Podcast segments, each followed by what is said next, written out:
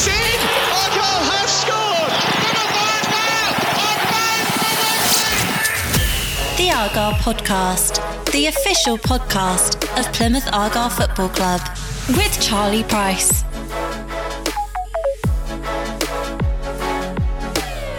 Yes, this is the Argyle podcast. I am Charlie Price, and we are coming towards the end of summer.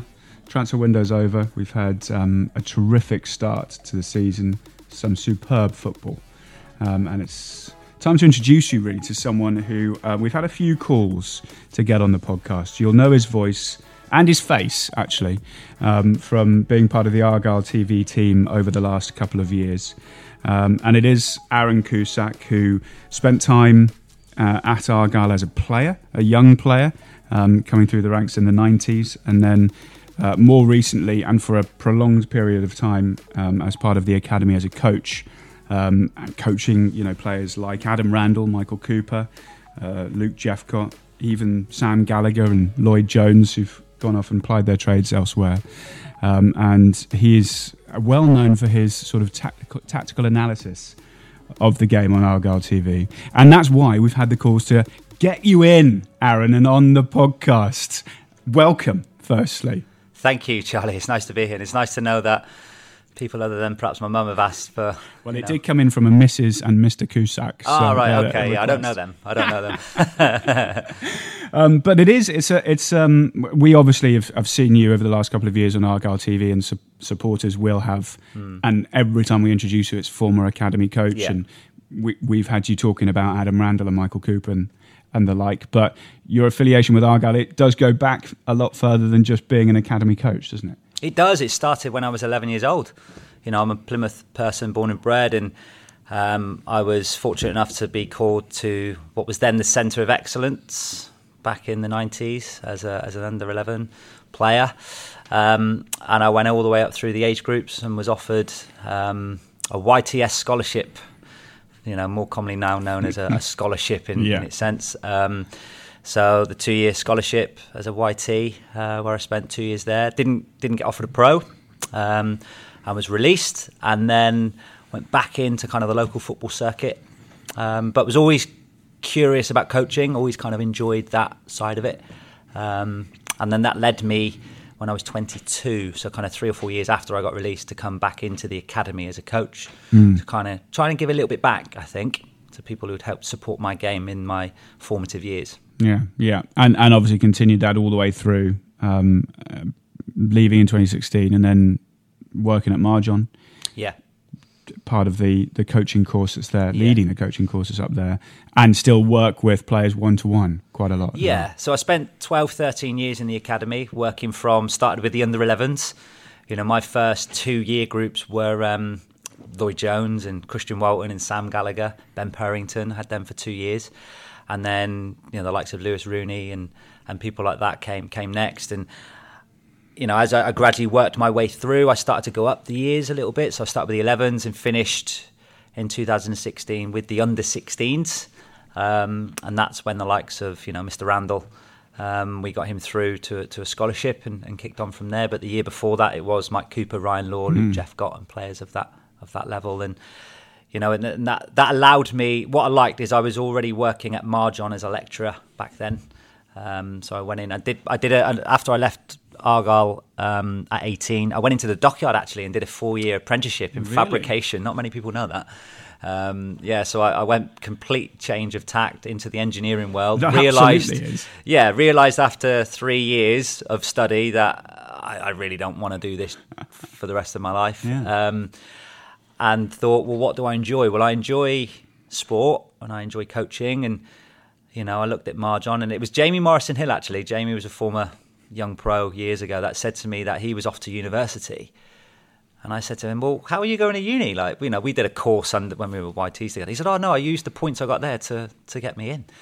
I said, well, I can probably do the same then. So mm. I did, and I applied, and I I enrolled on a course of sport, applied sports science for coaching because I was always intrigued about the scientific bits of, mm-hmm. of performance and I wanted to link it to coaching and did that. And then as part of that, um, I undertook my UEFA B license quite early.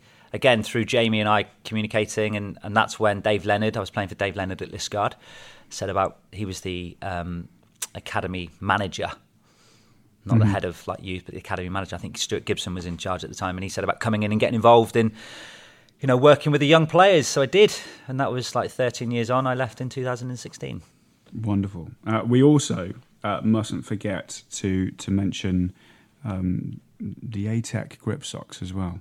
Indeed, Founder, yeah. creator, Indeed. inventor. If you if you read Plymouth Yeah. Live, so Uh, that you, can, you can add that as well. Yeah, So I'm not convinced I invented them, but yeah. coach, Yeah. creator, and dockyard worker. Absolutely. You know. That's the fourth strand. If I ever need a job, I'm a qualified tradesperson in fabrication. I can go back to that trade. I hope I never have to, but yeah, who knows? But yeah, the ATEC stuff is is only been recently launched in the last 12 months or so, and you know, it's a it's a funny story. It's perhaps best suited for another day. But it basically, in a nutshell, I wanted to create a performance sock that I thought people would be proud of.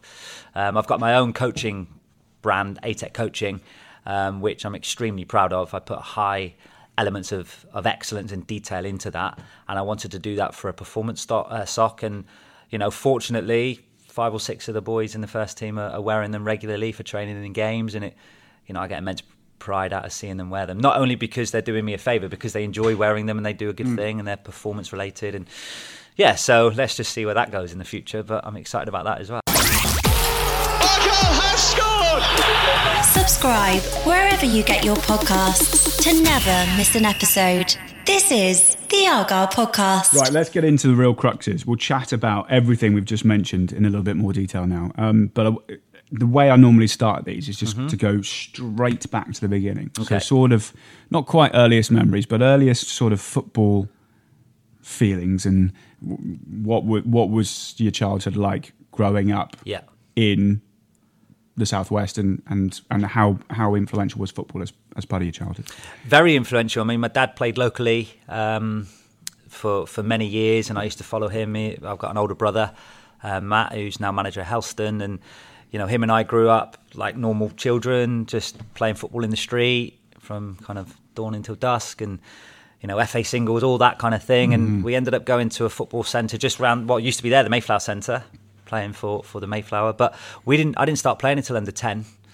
Um, At all? Like, no, not really. really? Not for a club because Yeah. back then it wasn't like it is now where they start at under threes and six, seven, whatever. It was back then. It was affiliated. Under 11s was the first recognised DJM kind of entry. So kind of ten years old, we started joining in and around there, and we've been kicking around for a couple of years. And um, I went through there, and, and when you when I look back now, I thought, well, how was I picked up by Argyle so quickly within like two years? And it's because of all the formative football I did, the street football in particular. Not so much structured coaching, just playing out there, one v ones, one v threes, two v ones, all those types of things. And I think that helped me um, springboard quite quickly. And also playing with my brother's friends a lot more, a little bit older. You know, I was a lot smaller. Um, and you know, my dad was a big, big fan of football. He used to take me to, to, to the games here at Home Park, and um, we're big Liverpool fans. My dad's side are from Liverpool. Um, I think they supported Liverpool just to spite my granddad, who was an Everton fan. you know, so my dad and my That- uncle supported Liverpool, and so did I. Um, I always find that incredible about that, you know, the Yeah. Liverpool Everton rivalries because it is is literally your dad could support a different or your mum could support a different club to you, and Yeah. out of spite. It- they've well, I don't know. It just it was just random why my granddad, you know, my dad's dad was an Ever, you know a, a, a real passionate Evertonian, and yet my uncle and my dad wanted to support Liverpool, and I followed. And during that period, the eighties, you know, Liverpool were very successful. Yeah. It's a bit like you see the young kids wearing Man City shirts around Plymouth now. You know, Man City are very successful, so I probably just jumped on the winning bandwagon a little bit, but. Um, just followed it through and just loved football, loved watching it, loved playing it, you know, and just loved everything about it. that Um, that that that um, playing with older brothers kind of pathways is something that you hear a lot with people who actually end up either playing professionally or doing well in the game. It's it kind of because you you have to learn maybe the darker arts or something. Even even just playing in the park, which is Yeah. sometimes the cruelest yeah, place yeah. to play, isn't it? Yeah, it is. It is, and, and it's a bit of a free for all, isn't Yeah. it? They kind of what's good about it. I mean, look back now and I watch the kids play in, in the modern world. They they very we're very good at creating our own rules. Yeah. So that's a foul. That's not a foul. No, not we're going through there. And somehow people always stick to them. Yeah, they do. it's almost like you know, unregulated rules that everyone kind of agrees to, and it was it was great. And you know, we just we just loved it. Like kids still do it today, and I'd like to be fair. I'd like to see more of it down the park, just playing Mm. jumpers for goalpost approaches and just out practicing with the ball. And it wasn't seen as practice; it was just enjoyment, and um, that's that's what enabled me to get a springboard into the early game, uh, early formats of the game, and push on from there. Really. Yeah. When you when you then had your first sort of approaches from from Argyle, I, I don't you know I don't know whether it's any different to what it would have been back then to what it is now when a professional club is sort of interested in getting you within their youth ranks. But what um what was th- what was that like? Because you've already said you were only like 10, 10, 11 at the time. Yeah, eleven. So it was there was a chap called Steve Rogers. So he was working for what is now the Argyle Community Trust. So he was doing some full time work there, and I played in the same school team as his son. And I think he watched me play three or four times, and it was one particular game that I, I played particularly well. And I can't remember if he said to my mum or even said to me, you know, I can get you. I think the the, the centre of excellence need to have a look at you. And I was like, oh, okay. You know, and back then it was like the centre of excellence was like it is now with most kids. It's like the pinnacle, isn't Yeah, it? yeah. The local area. It's like, Yeah. wow, you know, they, they think I'm all right. They, um, why don't I set something up and you come in for some some taster sessions just to see how you cope? And I remember going in off my first session was down at Harper's Park. And I'll never Oh, really? ever forget it because Steve Rogers had the link with Argyle, and we used in the school team we used to wear the Argyle kit. Mm. And one year he got all our names, so we had a number. I was number nine, and I had Cusack on the back. And it was really cool, you know, like Yeah, you, you know, young kid. But back then it wasn't that that um, evident. It wasn't that obvious with with other kits, and so having your name and your, it felt quite privileged and special. And I remember wearing that kit to my first session but I was but I had a jumper on, and when I got there, I was like, oh, I've heard of these kids. I've heard of him. He's a good player. And I, I didn't take my jumper off No. because I didn't want people to think that I was who's this kind of young new guy coming in and thinking. And I was so hot, Yeah. but I wouldn't take it off. And my dad said, I remember in the car journey the way home, he said, "Why don't you take your jumper off?" And I said, "Well, I didn't want to," because and he said, "Well, you needed to because he was red as a strawberry." But it was just I remember it vividly, like a child's decision not to take because I didn't want to be judged. Like, Yeah. who's this person? You know, coming into an established setup. You know, remember you're going into an environment where they don't want you to come in because you could take their space. But thankfully, the next session I didn't wear my kit. I just wore my Liverpool kit, I think, and you know managed to do all right and push on from there. If you'd have scored though during that during that training session, you'd Yeah, taken the, taken yeah, the jumper taking the jumper off, the and it was a woolen jumper as well, so it was quite like thick, you know. But Wow. uh, fond memories. Yeah, yeah.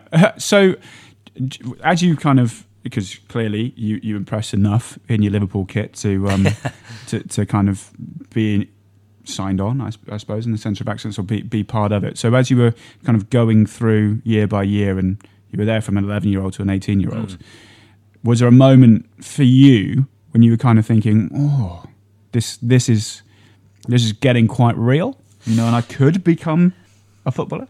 Yeah, it was. I mean, the, the closer you get to the YT, hmm. you know, the the, re- the realization is, well, you're going to do it irrespective of whether you push on as a career or not. You're going to do it every day for two years.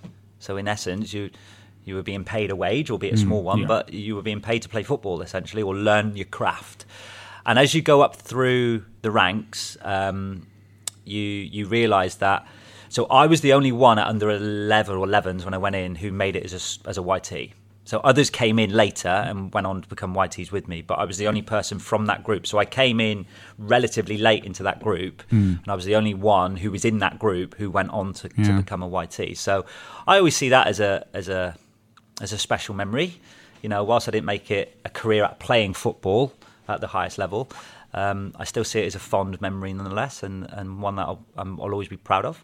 Um, but as you go up through and you're starting to, to play in games, we didn't have like floodlit cups and things like that, but I was playing for Devon, I was playing for Plymouth Schoolboys, and we were playing in national cups and getting to semi-finals. And I remember playing against Joe Cole, and Oh, right. you know, so he was my age, and, and we got beat. I think it was a schoolboys game. We got beat two one. Um, I think he, I'm sure he scored two.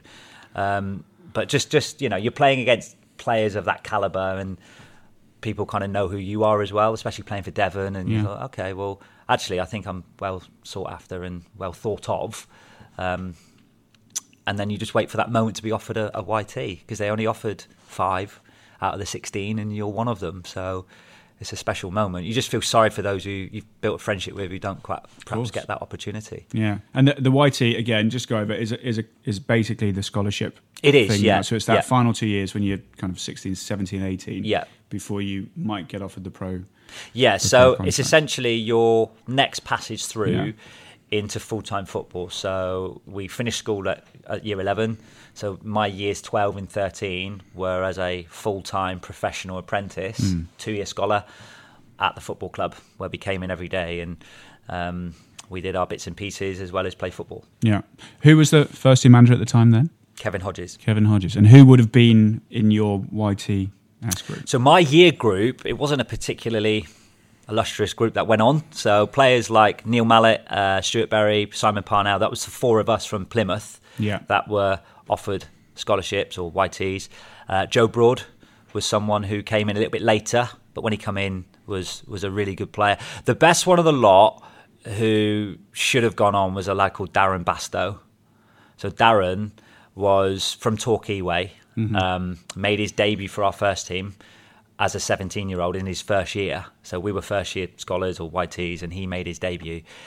And he, I think, if he was playing in the modern game, he would be a different player. He would kick on. He was Right. he was so good. He was like he was the one that did it. And I remember his his debut actually. He, we played Brentford. I think it was in a cup game, and you got someone like Hermann Hreidarsson who went on to play in the Premier League for Charlton.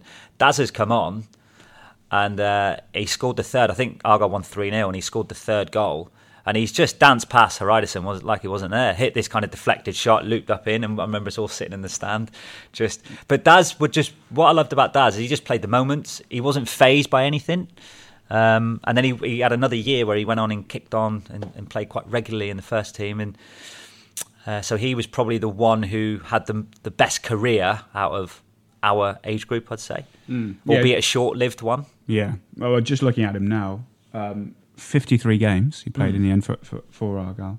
And yeah, that, that debut goal Yeah, against Brentford, Yeah. bang on. And, and so it was him and, and Joe Broad that it, out of you, your group, that, Yeah, went, that on went on. to actually play. Yeah, I mean above my age group. So when you come in, you come in as a first year, Yeah. and you got your second years. So that included the likes of Stevie Adams, Kev Wills, um, Lee Phillips. So people who went on and, and did well in the in the game. Um, Jamie Morrison Hill, Andrew Hampton. You know, so people who might not have made it to the you know the pinnacle of first team football, but had good careers, especially locally. And then the year below me, the most the standout one probably is Luke McCormick, who went on It's and quite a standout one. yeah, so you know went on and had a career Yeah. as a regular in the championship. Yeah. Did you? How close did you get? Do you think to maybe being, like, even at least called upon to be in the in the first team? I'm gonna say I'm gonna say not close because it sounds like excuses. Um, I suffered with a lot of injury in my first year, so for the first 12 months, I was injured for eight of them. I had two bad ligament damage in my my ankles. Um, and when you've got eight months of not playing and Yeah. just sitting around, and, and back then as well, we didn't have the luxury of sports science and strength and conditioning, and you know, you'd come back and you'd break down again. But I remember my second year in particular. You know, you've got a few months left, and I, I did kick in. I had a good three or four months where I was at the top of my game and started to play really well. And I remember playing in a couple of reserve games. Um, Steve McCall was the um, assistant manager, so he would play in, in the games. Right. Okay. Wow. And I remember a game against Swansea in particular, and I had a really, it was out on Home Park, and I had a really good game. Um, I think we might have won three one or two 0 or, or something, and and I and I was involved in all the goals, and I was I was a dribbler back then. I was a wide player, so I was dribbling. I had a really good game, and I remember walking off the pitch, and Steve McCall said, "I think you've just played yourself into a contract Oh, really? as a pro." So For I someone went like off Steve McCall to say that, Yeah. as well, who obviously has had and it was quite late in the year. You know, we're talking like March. You know, toward decision time, or might Hmm. have been April, and and then about two weeks later or three weeks, I got released, and I was like, oh, and and but I left that feeling. I think I've played myself. For him to Yeah. say that Yeah, yeah, yeah. meant that they could see something. Um, but it never materialised. The one thing I didn't do is I didn't kick on. I didn't go away from the football club and go right. Okay, let's prove these lot wrong that I Mm. am capable of doing it. I just I just went and enjoyed my football locally. I went and played for Torpoint in the Southwestern League, which was a good standard locally. Yeah, Um, and that's when I went and joined the Dockyard kind of six months later. So I'm not going to sit here and say, oh, if it wasn't for that, I'd have been a pro. I, I, will always say this though, Charlie. You do need an element of luck. Yeah, yeah, you do. You, and I'm not saying I was unlucky. Um, I wasn't good enough, essentially, but um, there are people who have, who have, have had lives out of you know making a living out of playing football. Who just had that element of luck at the right time, um, and good luck to them. And you know that's what I say to all young footballers here. I remember saying to Lloyd Jones when we were under 13 or 14, and he does say to me, he never forgets that. I said, as hard as it is to make it as a pro, somebody has to. Yeah, yeah, and it's something, isn't it? Something like 0.1 percent yeah. of academy players end up yeah. playing professional yeah, football. So, whilst so that that that 0.1 percent is so small, but mm, it will. But someone has someone. to. So yeah. why can't it be you? Yeah. You know, and Lloyd's gone on and had a good career himself, and um, and, and, and, and I wish someone had perhaps said that to me. Um, mm. But it's okay because, you know, one thing I will say as well, Charlie, is people look at that and they say, well, you, were, you failed. I don't think I failed. I don't because I look at the career I've got now. Very cynical, harsh. People yeah, would say people that. say, "Oh, you failed as a footballer. You're a failed footballer." I'm not a failed footballer. I, I didn't play at the highest level professionally, okay, but I went on and had a brilliant non-league career, if you mm. call it a career, but an experience where I met loads of good people, played a good level of football. I was able to go on and get a, a good career in in education. I now coach. I love my coaching, as you know, and you know, if anything, that setback has allowed me to carve out my life that I've got now. Yeah. We'll move. We'll move on to the coaching bit in just a minute. Mm-hmm. But you mentioned the the, the local non-league um, career that you had, which included playing for, you know, as you say, you know, really good level of football. Mm-hmm. So just kind of kind of go through. Yeah, yeah, I'll do it quickly. What, what, what people probably don't want to hear all of it, but I, I went to Torpoint yeah. um, and played, and we had a good side at Torpoint because the foot. So myself, Neil Mallett, Simon Parnell, Stuart Berry, we all got released. We all went to Torpoint for that pre-season, right, okay. and Andy Hampton was there as well. So there were five ex YT players. Um, in that kind of setup, and we had a uh, we went into the Jewson Southwestern League back then, and the standard was decent. Like St Blazey were good, the likes of Dave Leonard and mm. Glyn Hooper. Uh, Mark Rowe, you know, Mark Rowe played yeah. here. They were they were good, you know, and you you look forward to playing against them. Um, Porthleven, you know, Grits, Martin Gritton played at Porthleven before he came into the club here, so the standard was decent. Um, went and played there for a couple of years, and then joined Liskeard. So I went down there. Uh, Liskeard came in for me and, and, and offered to, to, sign me, and I went down there. And then I got injured. I got injured playing in this Cornwall Senior Cup final um, against St Blazey. I I ruptured my ACL in a in the cup final, and uh, yeah, so that that knocked me out for 18 months or so. I didn't play for a while. Um, come back and um, I I joined Millbrook um, to play with Roger Feiss and, and, and played there for a bit. And then went back to Liskeard under Dave Leonard and spent mm. three or four seasons before Lens went to Truro. And then as it kind of moved forward, I spent a season at Falmouth. And then we went to Parkway with Lens yeah. again. And then went to finished, you know, if you call it the end of my playing days at Saltash. So I spent five years at Saltash, um, where I ended up as kind of caretaker, assistant manager, if you will, for a few months just to kind of steady the ship before I left mm. and finished. Stamford Bridge. Can you believe this? You're listening to the Argyle Podcast, the official podcast of Plymouth Argyle Football Club. Let's go into the coaching then. And um, you've mentioned it quite a lot, and everybody will know who's watched Argyle TV or listened to the commentaries, you know, just how much you do love it. As, as you said just a little earlier on. So, when was the first sort of foray into it? Because you you you, le- you left Argyle at eighteen, mm. went to work in the dockyard, and then you, you mentioned like uh, uh, early on you thought coaching actually is going to be a way that I want to go. Yeah, I mean, as part of our apprenticeship, we had to do different qualifications. One of them was the UEFA C license. Mm. So we did that, and Steve Rutter was um, our tutor. And I remember we used to do it, we used to coach each other really, but I really enjoyed it. I actually enjoyed practice design and what that might look like. And um, that, that kind of got my juices flowing. Yeah. And then I left the club and I went and worked in the dockyard. And there was a guy called Phil Cardew. Phil Cardew was the manager of Torpoint at the time, but he also had his own football centre called Goals and I loved it because goals st- stood for go out and learn soccer. which was quite cool, you know, that was goals, and it's still going really well now. It's based out in Plymstock Way now, I think, and they've built a really good infrastructure. And I coached for him over at the China Fleet Club just from community sessions, and I learned off a guy called Andy Um, oh, I forget his surname now. What's he called? Anyway, uh, one of the guys down there who was uh, fantastic, just with the kids and me, me learning how to interact. Um, and that was kind of my first experience of it. Every mm. Thursday night over the over the, the China Fleet Club, uh, Andy Stearns it was, um, and then from there it kind of just started to evolve a bit more. I started to do a bit more coaching. There was the opportunity then to go and do my B license, and I thought, yeah, I'll go and I'll work on that. I fancy a bit of that. Um, and then I enrolled with Jamie Morrison Hill, and then Dave Leonard at the time was the manager of Liskeard, and he said, mm, "Do you want to come and work?" Because Hilly was already working in the academy. I think he was doing the 14s, and Lenny said, "Do you want to come and work in the academy?" You know, you've been involved in it. You know mm. what the, mm. the, experiences are like, and trying to give a little bit back to the young players. I was like, do you know what? Yeah, I'd like to do that. Because one thing I always, when I look at upon it now, Charlie, I look back at my playing time. I can't really remember what I was taught. I was trained, and I was, you know, we were told what to do and how to do it. I wasn't really told why I was doing it, right. and that always intrigued me. So I thought, well, if I'm going to go back in the academy, one of my biggest things, I put a big premium on education. I want to educate players to know why they're doing something before they know what to do and how to do it. Let's start with the why, mm. and that's always been one of the biggest um, priorities of my development when I work with with players. Like why are we doing this? Rather than let's just do some training. Yeah. What why are we doing it? And from there it's grown. From there it's grown. And i spent like i say 13 years in the academy. Um, lenny left quite quickly because they had a bit of a shake up and that's when um, gordon bennett mm. and mike Pejic come on uh, came in and mike Pejic was my biggest influencer of understanding coaching he yeah. was the one that allowed, like, really got me to look at the game differently. Um, but I was in there with, so I was the under 12s lead by that stage. Nance was the 14s lead, and a guy called Chris Souness. No, Alan Evans was the under 16s lead, and then Pedge did the 18s. Hmm. So we were we were the age group coaches where they get offered two year deals, yeah. kids at those stages.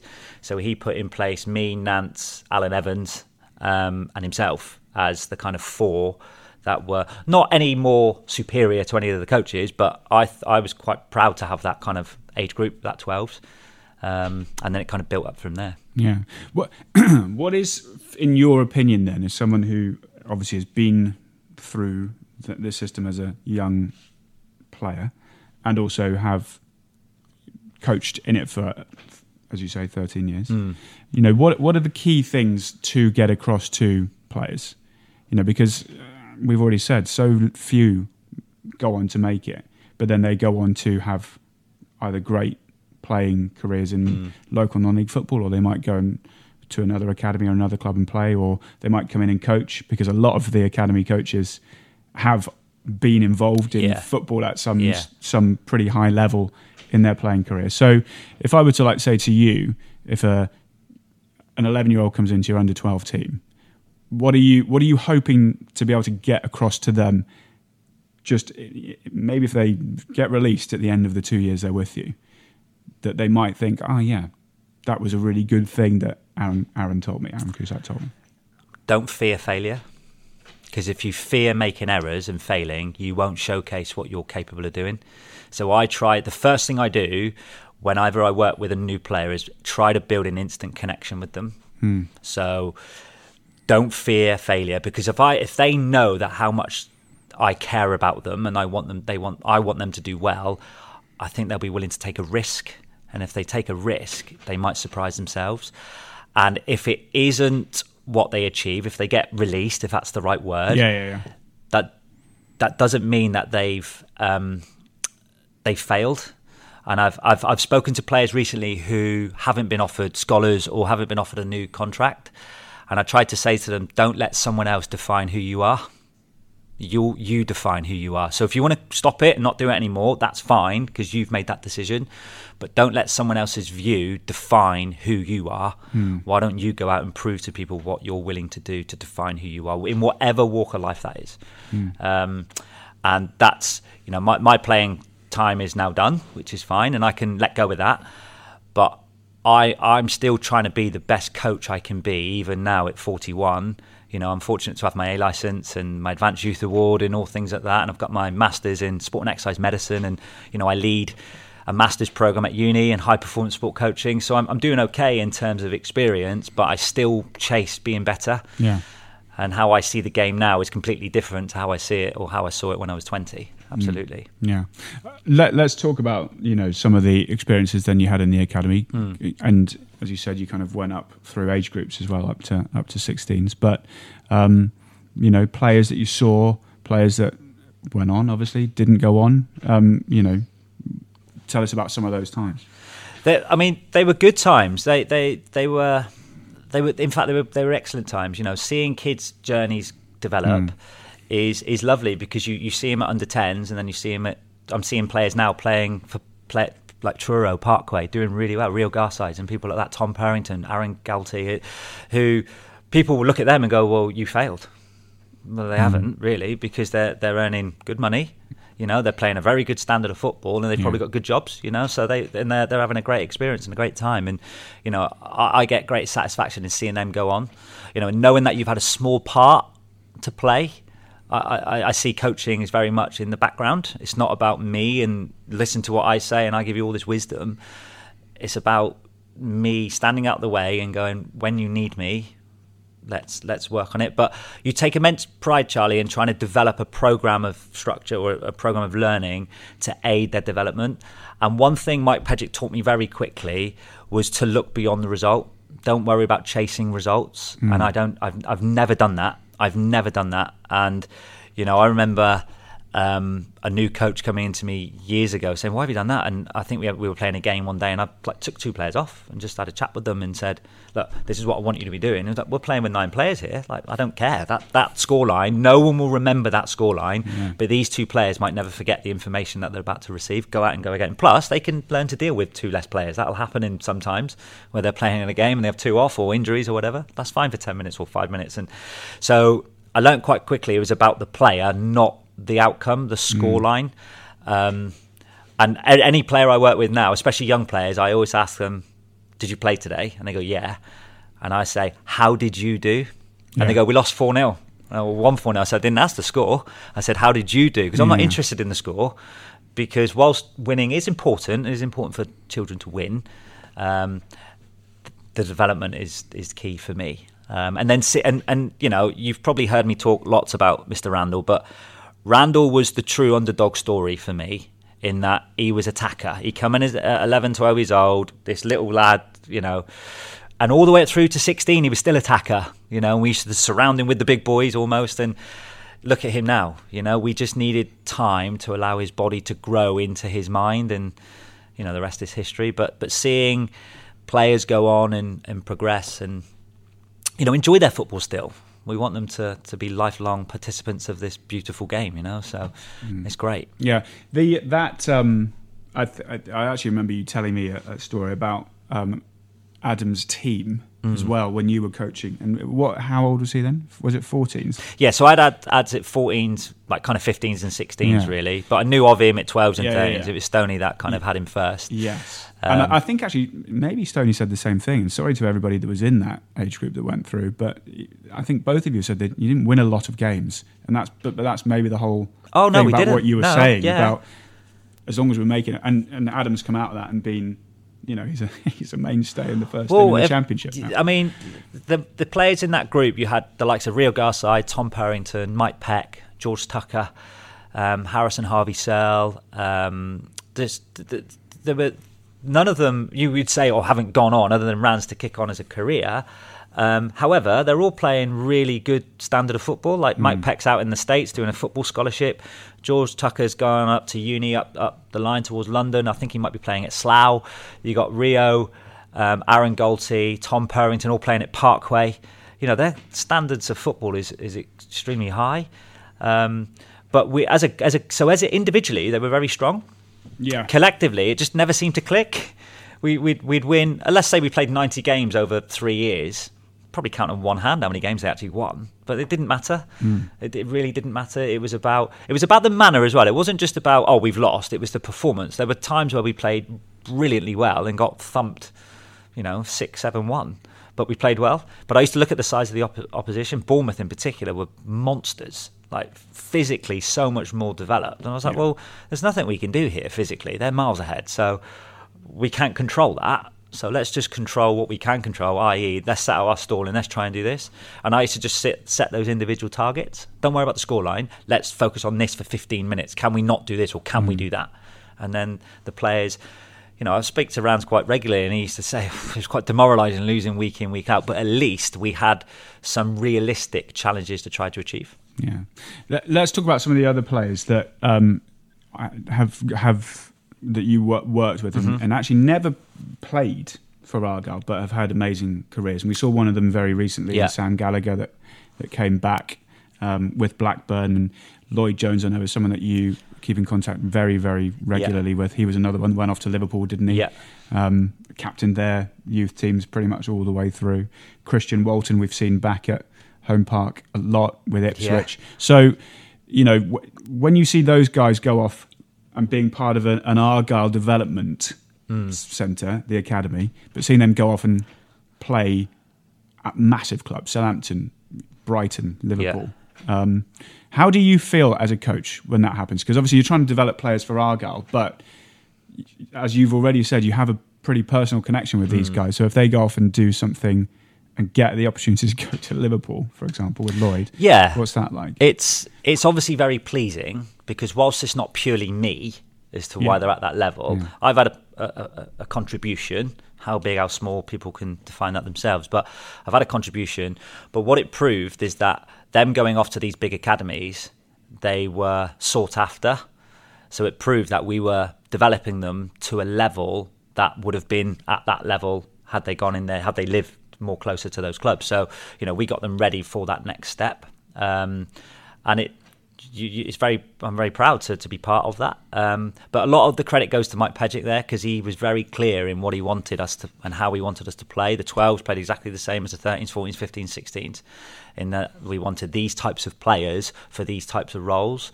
Um, and we would build that craft. You know, I remember we played a game up at Swindon, and our, one of our aims was to not let Christian Walton kick the ball from his hands, oh, really? and he didn't kick it once. We threw it out, or he, he can play it on the floor, pass it out, but that was, you know, that was before the Pep Guardiola era of um, playing with the goalkeeper and all things like that, and how obvious it and how evident it is now. But that was one of the aims. Like, like can we actually just distribute the ball with in- intelligence rather than just boom it? Um, and we, we we were successful. I remember Christian come running off like saying, "Aaron, I didn't kick it once." He was really happy with himself, and it was great. And you know, I can't even remember the score, Charlie, but I remember us playing. It didn't matter because we played really, really well. But every player wanted to achieve that kind of um, agreed and shared objective. Um, and and seeing them go on, and what's good as well is go, not go on to academies because they left at 15. So it's easy to go to an academy at 15 and then not kick on. But all three of them in particular have gone on and kicked on and had careers. So, you know, we got them to a certain level. Then new clubs took them to the next level, which allowed them to have careers in the game, which is great to see. And seeing Sam at the weekend playing, I haven't seen Sam for well over 10 years, 15 years. It's fantastic, you know? I'm going to ask a very cliched question. Mm-hmm. I apologise right now for that, but but it, it needs to be asked. Um, when you see a tiny Adam Randell or Mm. a, a, a pretty small, skinny Mike Cooper, or you know, a young Ben Purrington, Sam Gallagher, Yeah. Lloyd Jones, what what from what you can remember, what was your sort of opinion of them when you kind of first saw them? Was it like these are the guys that are going to go off and and and make it at the top top level in the game?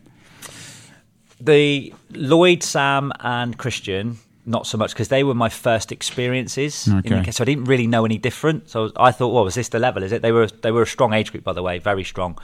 Um, but I think the game's so different now. I think the, the the level of coaching's got so much better at the earlier years. But seeing those three in particular kind of push through and then go on, I used to then use them as a bit of a benchmark on, on what to expect. But they are three different players. One's a goalie, one's a centre half, one's Yeah. a forward. So it wasn't a case of they need to fit this mould.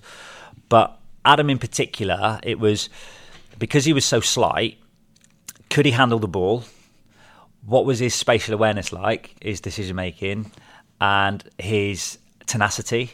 Adam had a tremendous amount of tenacity. I'm not talking about big tackling, but just the, the willingness not to give up. And that's a mindset thing. And I'm not convinced. Uh, some people might prove me wrong that you can coach that. All you can do is be supportive. Um, but there'll be other players who haven't gone on to have a career who would have had similar attributes to Adam, just just got given the opportunity. Um, but testament to you know, I speak to Rans now, and he says that he always wanted to be the best player, and he came to training believing he was the good, play, the best player. Um, Did he ever wear a Randell shirt? Did he? Yeah. No, he, no, he didn't. To be fair, no, I think those things went out in the nineties. That all died out. Yeah, but he would, you know, yeah. he, but he to Charlie, you won't mind me saying this. He was never the standout every mm. week. You know, you go onto a pitch, he wasn't. You know, I speak to guys at, at Exeter, and they used to kind of they call it the merry-go-round. It was, oh, we think Rio Garside is the best one of that three out of Randell, Garside, and Tom Purrington as the midfield three that we had. And then six months later, oh, Purrington's the best one. And then, oh no, it's Randell. You know, and they just right. did the merry-go-round. You know, mm. and, and, that's how development works. It's very non-linear. Um, you know, and, and in another world, uh, another time we, we talk about Rio Garside playing out there, or Tom Purrington, and not Adam. You know, and I'm not saying not taking anything away from anyone. He just took his chance and he and he pushed on. But intelligence and willingness to get better um, is something I look for in players. Can they handle the ball? I don't care about their size. Can they handle their, mm. the ball and can they protect their space? Yeah. And if they know how to do that, then they'll do okay. This is the Argyle podcast. Let's talk about now, um, at, or the last few years. So, mm. left the academy in 2016. Did you say? Yes. 2016, yeah. 17. Um, and and so that and that that moment, you know, wh- why? Firstly, you know, wh- you'd spent such a long time, obviously, mm. part of the academy and seen things through. But you know, why then? What what was the reason? Two things. One, I think I was just ready for a bit of a change, mm. and two, my I because I, I was taking the 16s it was very much Saturdays. Game day was Saturdays, and I was kind of still playing a little bit at Saltash, and it was like, well, I can't do that, I can't do this, and then. Um, my firstborn was was very young. He was born. Theodore was born then, and I was seeing. I wasn't seeing him very much. And when he's a newborn, I was like, well, I didn't see him. I was working all day, and then mm. four nights a week I was out coaching and still training and playing. And then Saturdays I was doing the football where Oxford away, you you leave at six and you're back at six, and I wasn't seeing him, and I was starting to get a little bit upset about that. Um, and a few things here that I didn't quite agree with, which is fine. I mean, that happens in in setups, and you know, I, I everyone will have their grievances at times in their lives, and I, I just felt that I was I was being unfairly treated at times. When I thought, you know what, it's probably just time for a break. It's time to step away, um, and it's okay, and I can go away with good memories. Um, and then go and do something new. And I went and worked and still work now in kind of one of the local centres. But then I started doing my own stuff, you know, just locally where players were reaching out, academy mm. players are saying, can we do a little bit of work? And that's when I think my, my approach of coaching has changed. So now I start to delve into position specific coaching. Yeah. Um, where I thought I could offer a service that isn't available currently in a squad session. Know, I, I, I know it from firsthand that it's very hard to get the best out of every individual and focus on every individual when you've got 16 of them in there and you've got them for an hour and a half. So I thought, well, maybe I could start to offer something that's slightly different, the position specific detail of what they need. And by that stage, 2016, I'd achieved my A license and I'd done my advanced youth award and I was ready to add new layers to my game. And that's when I really started to study the game at the top end and what that looked like. And that's led more recently to working with you know some of the boys here and and a lot of the academy boys still today just to add those details and those layers. Yeah and on on that so that's that's individual one on mm. one on one coaching or one on two coaching. Yeah. Position specific. So let's you know let's take an example of a player yeah. coming to you and what are they what are they what is that how it works? They come to you and and yeah so they'll yeah they'll, they'll reach out and they'll say can I do a little bit of work? Um, I want to do. I want to focus on this and this. So if they're an academy player, they'll have an individual development plan, an IDP, and they'll have their strengths and they'll have their areas of development. Mm. And two things: it's easy to jump straight to the areas of development and go, "I want to work on all of this," and I'll go, "Okay, well, what are you really good at?" And I'm actually really good at that. Well, why can't we make that even better? Because okay. that might be the thing that gets you through the door. But it's their choice, you know. And, I, and I've got a good relationship with Phil Stokes, the academy manager, and the academy coaches. So I'll reach out to them at some points point and say, look, I'm working with this player.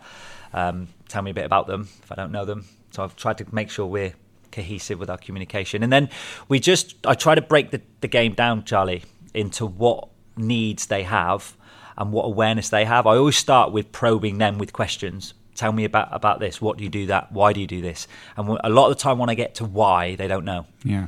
And as soon as they don't know, I go, right, let's just fill your brain with knowledge. And then if you can take that knowledge away, you can start to self diagnose in a game. So if we can understand process and I can get them to understand why they're doing that process, it means that when they get the outcome, they understand why they got that outcome. And the, the, the second thing we always talk about is not chasing flawlessness. We don't want perfection because as soon as it do- isn't perfect, you go, it didn't work. Oh, wh- what now? You know. So we say, look, as long as you understand the process, you know why it works. We'll build it in from there. And I, I've become quite studious with the game, especially watching Premier League games on TV.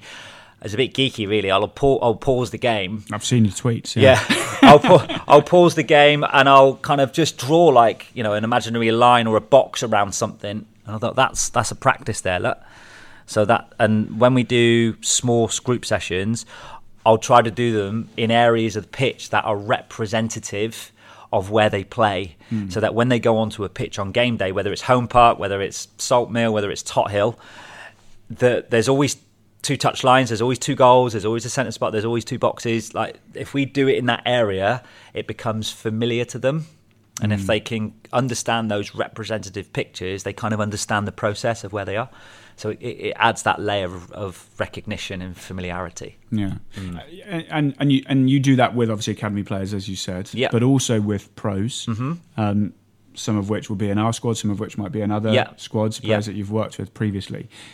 What I'm kind of interested in there is how that how that does work with the coaching staff or the management staff at the club. Hmm. You know, because I'm guessing you don't you don't want to be giving information to a player and then.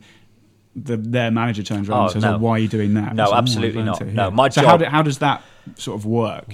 uh, very much at an individual level. Yeah. So my job is not to interfere with any tactics, to be saying, "Well, you shouldn't be doing what he." No way, that's not my Yeah, my yeah. gig at all. But so from that level, normally in off season. We'll do some work and we'll get on the pitch and we do some bits and pieces. But we also look at game clips and we talk about their individual nature of game clips. So I might Yeah. say, well, what did you do there? Or I like what you did here. And they'll go, oh, yeah, but because I did that and I know that, I did this, you know? And um, so we talk about very much the individual game and where it went well and why it didn't go so well. So I see that's a different form of coaching for me. That's coaching off the pitch, that's maintaining relationships. And I think trust is a big thing in that relationship. I've got to get them to a point where they trust me to know that I've got their best interest at heart. I want them to do well and I'm not going to interfere. My job is to not say, "Oh, tactically you shouldn't." pfft, That's who am I to say that? You know, I'm just here to help. Is on the individual level, Yeah. um, and also just to, I think it helps them to have an impartial voice. To so I've got no affiliation to the first team. I've got no affiliation to the coaches in the first team. Um, you know, of different clubs of players I work with across across the country, and I, we just talk about them. This is your moment, and they and they can they can tell me their feelings and how they're feeling. And you know, we had one last year, one player in particular who was feeling a little bit aggrieved. The club that he was at was up the line, and he went on and did really well the second part of the year because we got him to focus more. It's more like psychological approaches, focus on the things he could control. And he was playing for a club where, um, you know, some of the players around him perhaps weren't at his level. So he was getting really frustrated. I said, "Well, you can't control that. Let's just focus on what you can control, and actually get them to buy into what you want to do and work through it that way." And then they started to get a little bit of harmony, and you know, he he was really happy at the end of the year, and he had a successful year. So, yeah, so very much on the individual nature, the level. Yeah, and and it it is something that you see quite a lot in football now. Like you see, especially with Instagram and stuff, Mm. you see Premier League players, international players will go off in an international break or a Yeah. summer period, or or even pre-season to like Dubai or Yeah. south of Spain, and they've got they've got their personal coach who, as you I presume, as you say, kind of is working on either a set skill that they might want to Yeah. improve on, or, Yeah. or that maybe it is just a psychological thing. It's Maybe, something that is a yeah. you're seeing a lot. Yeah, like it's not. I like call them tune-ups, Charlie. They come in for a Tune-ups. tune-up. Yeah. You know, whether that's a tune-up of physically having a you know contact work or just to have a chat. Just how you doing? How you playing? You know, and we talk about that, and I'm doing all right. Oh, I'm not doing very well here, and I'm struggling with that. And we go, what? You, what? You know, we'll look at clips, and we might just pause it and say, look, did you know? Oh, and they go, do you know what? I didn't notice that. All right, well, that might be the reason. So all we do is just spark up conversation that might get them to think slightly differently and look at it slightly differently. Mm. Um, I look at the game so differently now as someone who's a little bit older and to, to where I was years ago, where we just did activities and drills. I'm very. I mean, you talk about the Instagram stuff. I look at some of the stuff on Instagram and I scratch my head a bit. I'm not gonna lie. I'm not saying I'm the high watermark of all Yeah, coaching, yeah. but I scratch my head and people say, "Oh, this is amazing," and I'm like, "Is it really?" But you know, it just looks intense and it looks cool. But then I question how much detail is going into it. From you know, our job is to, to impart knowledge for the player to take it out and use that knowledge. You know, and, and I remember Ryan May, who's now the um, head of coaching at Aston Villa. He was our FA youth coach educator when I was at the club here. And he said, "You want to you want to try and get to a point in your coaching career where you make yourself redundant. So you give all that knowledge, but they understand why they're using that knowledge. So they start to self-diagnose out there. Very, very interesting point, actually. And we'll kind of bring it f- full circle back to sort of the first team now and, and what have you. But that's one of Steven Schumacher's m- real big things is letting players hmm. Kind of work it out themselves. Like he, he, I think he, was saying to, I think it's common knowledge anyway. Sorry, Gaffer, if it's not. um, it definitely is. He, when he did his pro license, and which he qualified from a couple of years ago, he went into rugby, uh, Sale Rugby Club, Yeah. and they are very big on that, a bit like American football with their sort of unit meetings, which are led by players. Yeah. coaches there to kind of help facilitate it.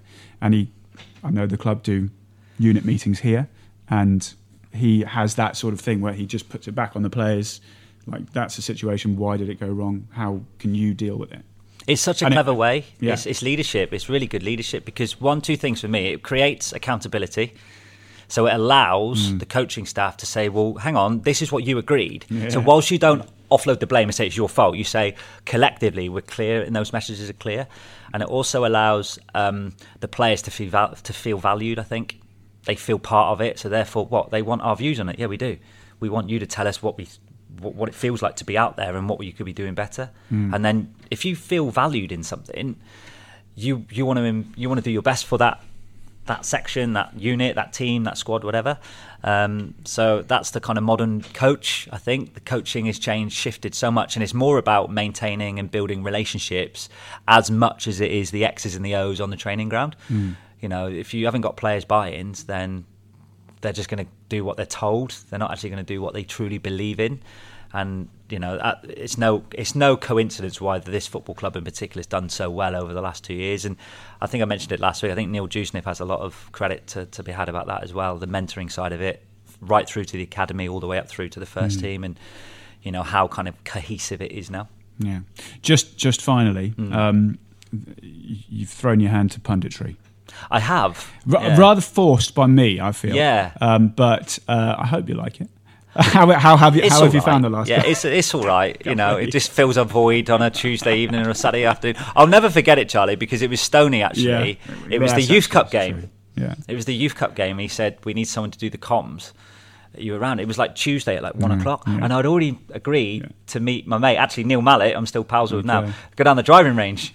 So I was like, look, I'm, Oh, I didn't want to. if I'd you know, known that, you been you know, and. I, and and I said, look, uh, uh, thanks. I'd love to do it one day, but I've I've made a, you know, I'm going to go and go down the driving range. I remember my wife was like, "What are you doing? You can see Neil anytime. Just go and do it." And I was like, "No, no, no, no." And then I said to Ian, as you do, "Oh, but in the future, if you fancy, you know, if you need me in the future, I'll happily go again." And then thinking nothing of it, and then a week later, can you do the comms for the You first team game away at Burton? I was like, "Yes, please. I'll have a go at this." And I didn't know what to expect, and I thought, "Uh oh," because I remember after I said immediately yes. I was like, uh oh, um, oh God, what, what? And then, like anything, you know, I work in education, so I needed to prepare. So I started to do my preparation, and you know, the rest is history. And I hope you enjoy having me. yeah. any- you know, absolutely. and I suppose that you you know it is always interesting with um, with broadcasting because a bit like in football, people it's a bit of a squad, so people bring different skills, and you got you know the likes of Stoney or Mark Edworthy, for example, who played Brian McGlinchey played football, you know, professional football Yeah. To really high standard, all played for the club, so they kind of know the workings of it, and they can talk about stuff from a player's perspective. Katie Middleton, similarly, you know, she played she played football for over 20 years. She kind of gets all of that, uh, and you know that there, you know, people might look at you and it's like, well, he's never played, so how is he going to contribute? But you know, your whole coaching side and the tactical analysis, and like you say, pausing stuff on the TV at home, you do that when you're Yeah, that's you're commentating, don't Yeah, you? Really, yeah. you know, you're, you're looking at different ways and explaining why, and it's. It, I, that's why I think Argyle TV works so well. I think it's the skills. variety. I Yeah. totally agree. And you know, I, I was very aware that I wasn't an ex-player, so I can't I can't say I know what that player will be feeling Mm. in the middle of the park in front of sixteen thousand uh, people because I'd never experienced that. So, you know, I, I'll, I'll always stay true to myself in that. What can I, I? I did think at the time, what can I offer that perhaps not others can't? That that is in my skill set, in my strength, and I'd like to think that I'm a much better coach than I was ever a player, um, and I can offer something of value to the viewer that perhaps you know is is new, is different, and that that will be me. That is always me, and I'll always try to look at the game in that way to, to provide a breakdown on my view on why something happened like that or why it went well, why it didn't go so well, and you know that's the bit I really love, and I do that kind of every weekend watching the, the TV, and now I'm getting the opportunity to do it with the likes of yourself, you know, on game day, which is Yeah. fabulous. And you also get to watch the likes of Adam Randell, who you've Uh, seen yes. grow all Yeah. the way through and, and, and play. And you know what is what is that like? Because that must be a pretty sort of surreal experience, like seeing a guy you've coached, but also Yeah, you're up there talking about him now. I know. as a fully Yeah. fledged first team player. It's great. It is great. And I remember, I you know, I'll remember him as the 12 year old, the, the young player coming through. And I said it to Coops a while ago. People don't see the the hours and hours of work up at Ivybridge School in the pouring rain, and when the facility we haven't got brilliant facilities. You know, we're quite fortunate to have. Um, you know the schools when I was there like, to have the the three Gs and whatnot, and no one sees all that. And now seeing it out there, you think, "Go on, lad." You know, uh, there's no. I've got such immense pride in them for them, not for me. Yeah, this yeah. isn't about me. This is about them, and knowing that they're out there living their dream, which they are doing as local, you know, people as they are. It's just brilliant, Charlie. It's brilliant, and, and and naturally, I want all the first team players to do well. But when Rans gets the ball, I want him to do that. You know, I want him to do well, and you know, I was rooting for him to score. The I thought he played well on the weekend. I was rooting for him to get to get a goal, and it's think- just he's. But they're such they're such nice people. Like you know, the local. They're they're all good lads. But if I talk about Rands and Coops in particular, just just normal lads. You know, you chat with them. They're not I mean, uh, one final story. I said to Rands, you know, we got some stuff signed for a local football club, and I said, oh, they'll go on that people's mantelpiece. And he said, I can't understand why people would want a picture of me on their mantelpiece. I said, well, you're a local hero now, or like a hero of the football club. You know, you're an inspiration to them all. He said, I just don't understand it. Yeah. You know, so that and that just is testament to who they are. They're just normal, really likable lads. Yeah.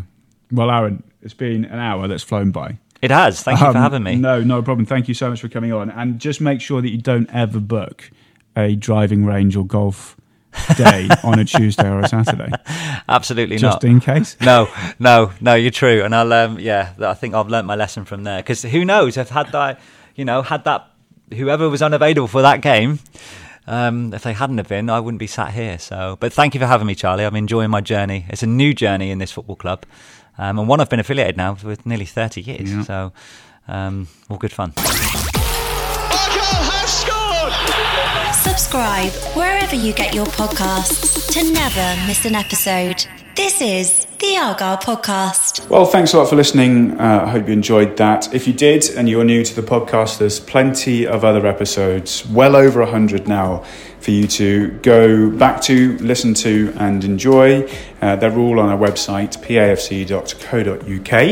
And if you have a suggestion for a guest, someone you'd like to hear from that we haven't spoken to yet, you can always get in touch with us via email. Our address is media at pafc.co.uk. The Argyle Podcast. Subscribe wherever you get your podcasts to never miss an episode.